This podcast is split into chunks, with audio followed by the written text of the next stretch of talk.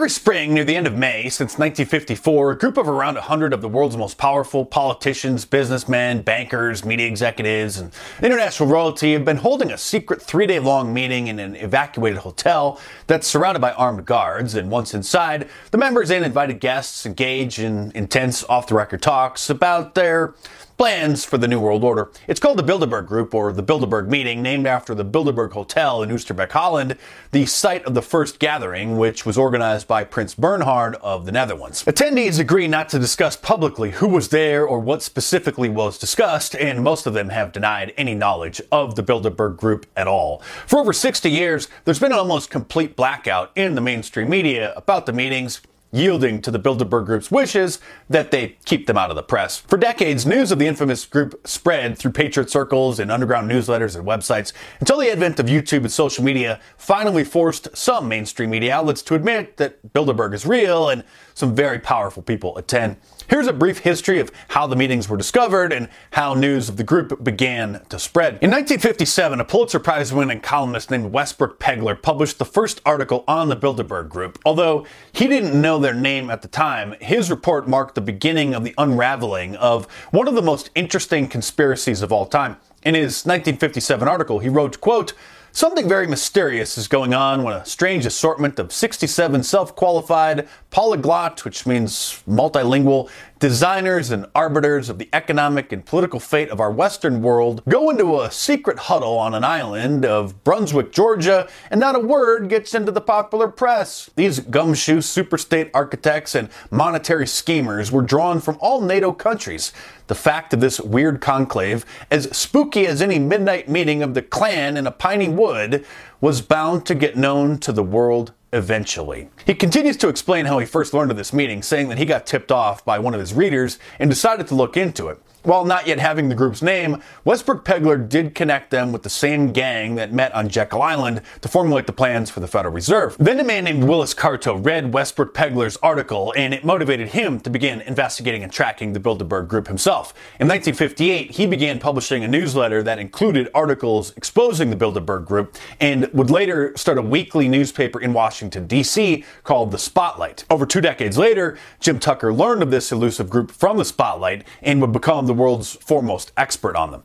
Jim Tucker tracked the Bilderberg Group from 1975 until his death in 2013 at the age of 78. His book, titled Jim Tucker's Bilderberg Diary, contains decades of information about where the Bilderbergers met, who was in attendance, and what was discussed.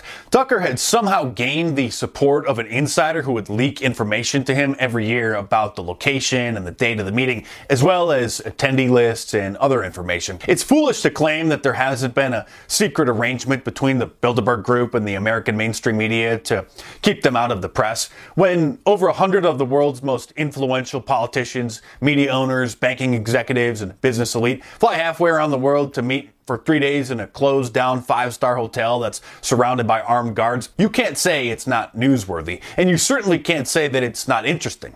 For years, if anyone called in to any of the major talk shows like Sean Hannity, Glenn Beck, and others and told the call screener that they wanted to ask about the Bilderberg Group, the call would never be put through. We're not taking calls on that right now. Sorry, click. If you called and gave the call screener a bogus question and happened to be put on the air and then asked about the Bilderbergers, you would be ridiculed and the call would be dropped immediately. Something that has happened to me many times when I did this on a regular basis back in the early 2000s. After decades of news blackouts, because social media helped expose the Bilderberg Group, some outlets have reluctantly and briefly mentioned the event in attempts to avoid looking like they were covering it up. But the stories are still few and far between, and only independent outlets are going to cover it with the depth and seriousness it deserves. This is not just another ordinary political conference. This is where the global elite meet to hatch their plans. Documents leaked from the 1955 Bilderberg meeting show that they were planning the European Union an essential currency back in the 1950s, decades before the EU was formed and their new euro currency introduced. The documents are marked personal and strictly confidential and not for publication in whole or in part. And two years later, in 1957, the European Union started to take shape with the creation of the European Economic Community, the EEC, which merged the markets of six European countries France, Germany, Italy, Belgium, the Netherlands, and Luxembourg. This later grew into the European Union in 1993, containing 28 nation states. Most of their plan has been accomplished, and while they continue to play themselves off as an ordinary business conference, the decades of denials and the media blackouts prove the Bilderberg Group has been deceptive from their inception, and the inside sources who have leaked their plans over the years prove the power that they wield. Most often, what's talked about or agreed upon inside the Bilderberg meetings soon mysteriously finds its way into becoming law. It's clear that wars, economic booms and busts, and controversial legislation are often traced back to this small group of just around 100 different people. While politicians love to point the finger at their rivals and place all the country's ills on the opposing party, throwing mud at them for various organizations they're cozy with, only a small handful of politicians have ever uttered the word Bilderberg. Former Congressman Ron Paul, one of the rare honest politicians, was once asked about the Bilderberg group by a fan at a book signing who videotaped the interaction and posted it on YouTube. Did you hear about that recent uh, Bilderberg group meeting in, uh, what was it, uh, Shantyville, Virginia? Yeah, recently there was one, and there were some reports on it. I didn't read a whole lot about it, but they Man, certainly were there. what do you think they're doing there? Seriously, what do you think they're doing there? They probably get together and uh, talk about how they're going to uh, control the banking systems of the world and uh, natural resources. And we get together and we talk about how we're going to get our freedom back. So uh, we have our own things to talk about too. Notice Ron Paul didn't play dumb and didn't ridicule the man's question. Instead, he answered it quite frankly, which is surprising for a politician, particularly when it comes to talking about the Bilderberg Group.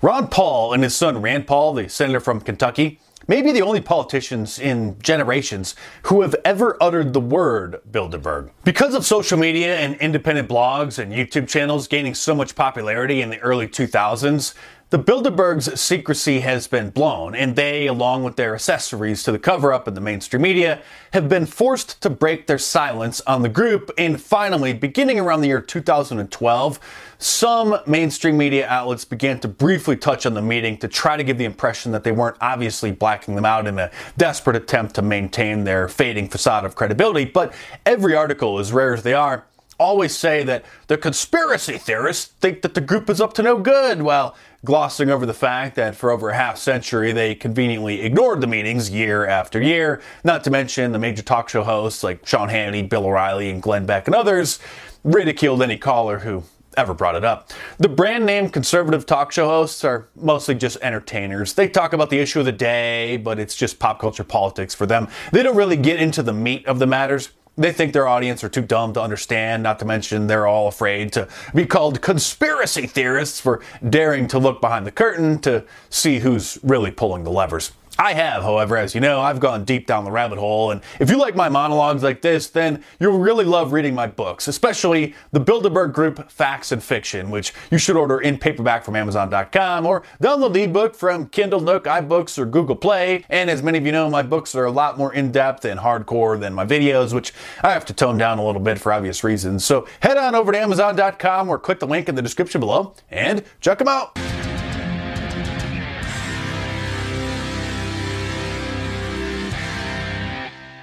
Most pastors avoid talking about political issues in church for two reasons. One, they don't want to ostracize potentially half of their congregation, and if those people stop coming, then half of their income is going to dry up. And two, even if they're in an extremely conservative district or area and wouldn't lose hardly any of their members, they would put themselves at risk of losing their 501c3 tax exempt status, which the IRS grants to churches with the caveat that they're not allowed to endorse candidates, legislation, or political parties. But Pastor Greg Locke, the head of a church in the Nashville, Tennessee area, has had enough of the Democrats. I'm to the place right now. If you vote Democrat, I don't even want you around this church. You can get out.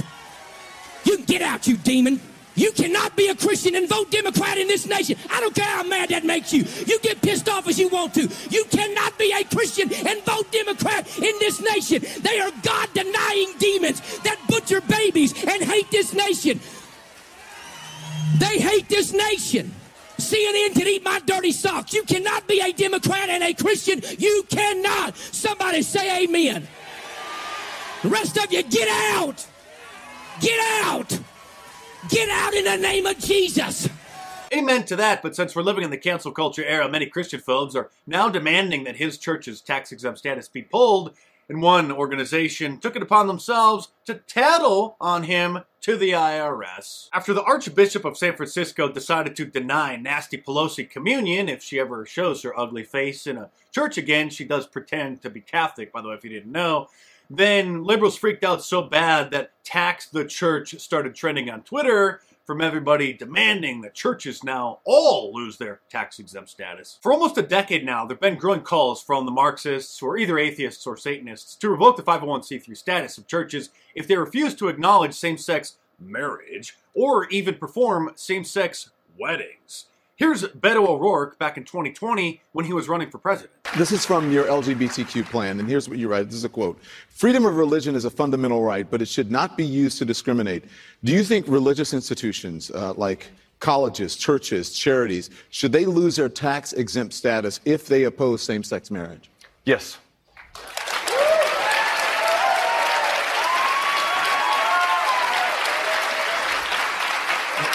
There can be no reward no benefit, no tax break for anyone or in, any institution, any organization in America that denies the full human rights and the full civil rights of every single one of us. Speaking of infringing on others' rights and people committing horrifying crimes, maybe you should look into what's been happening in the military ever since President Obama withdrew the don't ask, don't tell policy and welcomed certain people in. Nobody wants to talk about that, especially Republican members of Congress. That would be homophobic. And today, facts are homophobic. There was a story back during the Iraq War about a church that was at risk of losing their tax exempt status because the pastor preached an anti war message and someone tattled on them to the IRS. And they were accused of engaging in partisan political activism. Back in 2014, a year before the Supreme Court legalized what they call gay marriage, and again, it's not a marriage. A marriage is between a man and a woman, and whenever referencing it, you should always use a sarcastic tone of voice or air quotes or both to show that you're not going along with the culture of Marxism. But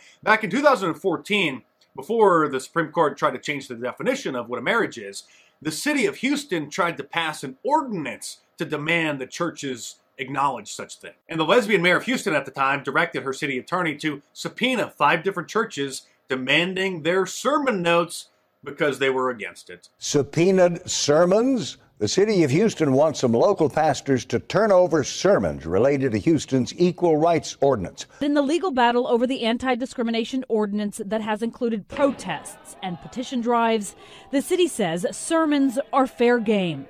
Signatures were required at churches, according to City Attorney Dave Feldman. And, quote, if they choose to do this inside the church, choose to do this from the pulpit, then they open the door to the questions being asked. And then there are others who want people like Pastor Steven Anderson out of Tempe, Arizona, arrested for hate speech for his sermons, which they say are homophobic, Islamophobic, and anti Semitic. He's been banned by the governments of Canada, England, and numerous other countries from even going there because of his sermons. And if we don't take back our country from the Marxists, then they will pass hate speech laws just like they have in Canada and a bunch of other countries. And instead of people just getting banned from social media for the things that they say and jokes and facts and statistics, you will get arrested. But hopefully we can take back the House and the Senate come the midterms in November and put a big check and balance on old Joe and then the White House in 2024 and go Ultra MAGA. We're going to go to Ultra MAGA. And for Memorial Day today, get free shipping in the U.S. on my new Ultra MAGA shirt from my online store, markdice.com, or any of my awesome designs by using the promo code Ultra MAGA at the checkout. That's Ultra MAGA, one word, by the way. So get the new Ultra MAGA shirt, my classic liberalism fighting cure shirt, and I love global warming shirt, or any of my awesome designs, all available in a t-shirt, long sleeve, and hoodie, and a whole bunch of different colors as well. So head on over to markdice.com or click the link in the description below and check them out. Our country was ultra prosperous, ultra secure, and ultra successful. The most successful our country's ever been. Joe Brandon, I agree.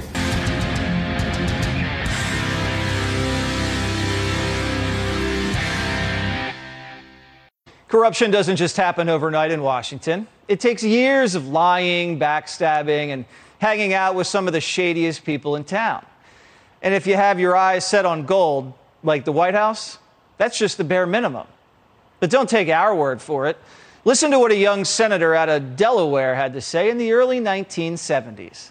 Well, I'm not sure you should assume I'm not corrupt, but I'm thank you for that, though. The system does produce corruption, and, and I think implicit in the system is corruption, when in fact whether or not you can run for public office, and it costs a great deal of money to run for the United States Senate, even from a small state like Delaware, uh, you have to go to those people who have money, and they always want something. And almost five decades later, that young senator went on, to become the most powerful man in Washington. And he may as well be the most corrupt, too. Because if your last name is Biden, you learn a thing or two about corruption growing up, especially when you're the son of the sleaziest used car salesman in Scranton. and your dad was cashing in side checks from the most corrupt union group in the state. The Biden household has always been about making a quick buck. Over the years, as power grew, so did the money. It really all kicked off in 2013 when the Biden family business picked up steam after Vice President Biden boarded on to Air Force Two destined for Beijing, China. Alongside him was the smartest man he knew, his son, Hunter, who was on the trip strictly for business that day. He was about to start up the Biden family global affair. And what better time to launch it than when you have the Vice President of the United States ready at your disposal? Hunter, being the opportunist that he is, set up an introduction between his dad, the Vice President, and a shady Chinese businessman named Jonathan Li in a Chinese hotel lobby. That meeting was as sweet as apple pie. The two shook hands, and it was later described as a good social meeting. And the reward was even better. Just like that, the Biden family was offered a $20 million fortune 10 years later. A full 10% stake in a Chinese finance company directly backed by the Communist Party. And to sweeten the deal, Hunter got to sit on their board and play businessman. But the best part of it, the Bidens finally had some street cred in China. No better time to milk dirty Chinese money than when Joe had some bills to pay and Hunter had a crack addiction to fund. So in 2015, the Bidens began cashing in checks from a giant Chinese energy conglomerate that serves as the arm of the Communist Party's Belt and Road Initiative a direct national security threat to the United States. It wasn't just Hunter, even Joe's own brother, Jim, got involved. The two of them raked in almost $5 million from these Chinese oligarchs, most of it from consulting fees. It didn't take a genius to realize these guys reeked of corruption. One of the company's top dogs, a guy by the name of Patrick Ho, was put under FISA surveillance by the United States intelligence arm for bribing African leaders and helping Iran evade U.S. sanctions. Seriously. But Hunter actually saw some more dollar signs out of it. He flaunted his Yale law degree and somehow got the Chinese to pay a million dollars for his legal services. They even gave him a three carat diamond, big rock. Now, the guy ended up in jail because, well, Hunter's no criminal attorney. They didn't know that, but hey, Hunter got a quick million. That's what Biden's do. The Biden family business was booming in China, and Joe couldn't help but get directly involved. When scheming up a joint Chinese company, emails show they were openly talking about cutting 10% of the deal for the big guy. If there was ever any doubt as to who the big guy is, Hunter's former business partner, Tony Bobulinski, made it clear for us. It has 10% for the big guy held by H.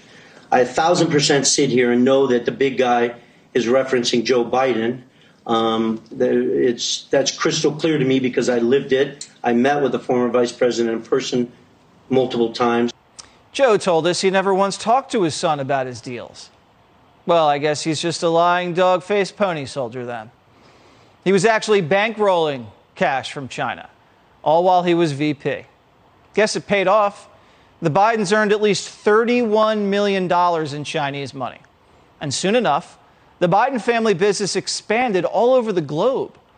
Hunter was reeling in clients, and Joe was closing deals with one on one meetings. Obviously, Hunter didn't read the art of the deal, but he did know that meeting the vice president went a long way for these guys. So, he was setting up meetings between his dad and sketchy foreigners right in Washington at the glorious Cafe Milano. Like meeting some sketchy businessmen from Kazakhstan. There's even pictures of it. Or meeting the wife of a Russian oligarch right before she handed the Biden family a $3.5 million paycheck. And probably the best deal of them all when Joe met an executive from a Ukrainian energy company called Burisma. We know this because he wrote Hunter an email saying, Thank you for inviting me to DC to meet and spend some time with your father. and guess what? At the time, Burisma was paying Hunter up to $83,000 a month just to sit on the board.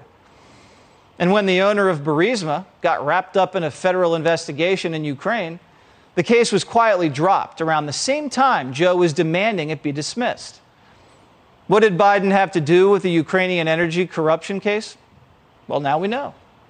You see, corruption in Washington goes a long way. A lot of money flows in if you just meet the shadiest people you could find. Around the globe, there's always a sketchy billionaire who wants to blow money on the most powerful family in Washington. And if you're a Biden, you do what Bidens do best you take the bait and rake in that pretty penny. Or better yet, you take in millions of dollars and you don't ever look back. Hey, Sean Hannity here. Hey, click here to subscribe to Fox News YouTube page and catch our hottest interviews and most compelling analysis. You will not get it anywhere else. We couldn't talk about corruption in Washington without mentioning Bill and Hillary Clinton. I mean, nobody loves power and money more than these two. The dynamic duo, perhaps the most famously crooked couple in the United States. They met way back in 1971 at Yale Law School, and the rest is history, literally. These two have managed to do a lot in their 50 years in politics. Some good, some bad, but mostly ugly. And tonight, we're going through it all the greed, the corruption, the rotten to the core Clintons. Starting with one of their biggest controversies Whitewater. It started back in 1978 when the Clintons partnered up with another couple, James and Susan McDougal. And together they borrowed money from the bank with a plan to turn some Arkansas mountain land into a spot with vacation homes. But the real estate opportunity flopped. Bill and Hillary lost a lot of money. And Jim McDougal went into banking, starting a savings and loan company called Madison Guaranty. And that's where the story gets a little more interesting. Madison Guaranty ended up being a pretty sketchy business. McDougal used it to defraud millions of dollars. And that opened up a federal investigation of all McDougal's business dealings, with Whitewater, Bill, and Hillary at the center. And the timing wasn't great for the Clintons. The investigation blew up in 1994 while Bill was in the White House. A key witness alleged that Bill pressured him into giving an illegal loan for the Whitewater deal. And according to Vox, other allegations swirled about the Clintons and Madison, including claims that McDougal used Madison funds to pay off Bill's gubernatorial campaign debts in 1985, and that Bill appointed a friendly state bank regulator to protect McDougal. A lot of sketchy spending, a lot of missing details, and a lot of corruption. Here's Bill on CBS in 97. This thing's been going on for over three years. Tens of millions of dollars have been spent. And there have been, by the way, two federal reports by independent agencies saying that what I said and what my wife said in the very beginning of this was true, that we were not involved in running the savings and loan, that we lost money on a real estate deal, and that this whole inquiry is, is going after two people who lost money on a real estate deal made uh, almost 19 years ago now. The thing about the Clintons is that they always seem to weasel their way out of trouble. So while other people went to jail for the fraud scandal, the Clintons didn't. And Bill kept running the country. Which brings me to this Travelgate. In 1993, not long after Bill took office, he fired a handful of longtime White House employees working in the travel office. It was a pretty questionable decision. But like most things the Clintons do, there was an ulterior motive. Turns out Bill and Hillary wanted to make room for their buddies. You know, take the cronies from Little Rock and move them to D.C. Well, that raised some ethics concerns, and it didn't sit well with America.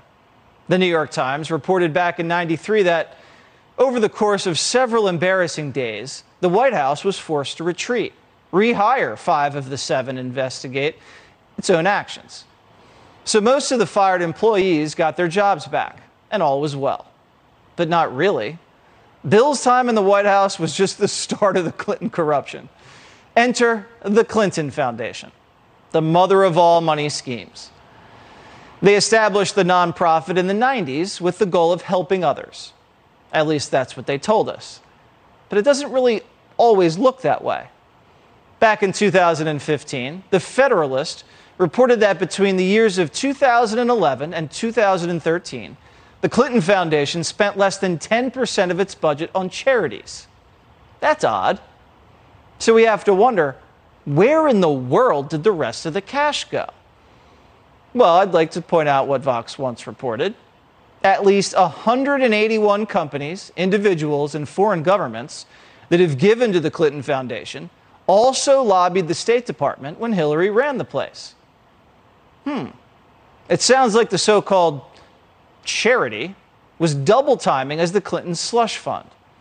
And this wasn't the only time Bill and Crooked were accused of using their political stature to make money.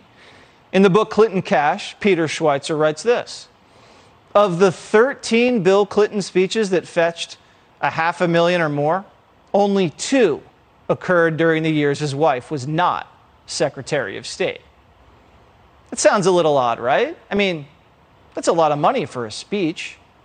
And we can't ignore the timing. These big payouts mostly occurred while Hillary was Secretary of State. Almost makes you wonder what was really happening behind the scenes? And I'm not the only one asking questions. The pricey speeches have been raising eyebrows for a while. Hillary tried to explain it back in 2014. It has been reported you've made 5 million making speeches. The president's made more than 100 million dollars. Well, if if you you have no reason to remember, but we came out of the White House not only dead broke but in debt. Uh, Bill has worked really hard, and it's been amazing to me. He's worked very hard. Do you think Americans are going to understand five times the median income in this country for one speech? Well, let me put it this way. I thought making speeches for money was a much better thing than getting connected with any one group or company, as so many people who leave public life do.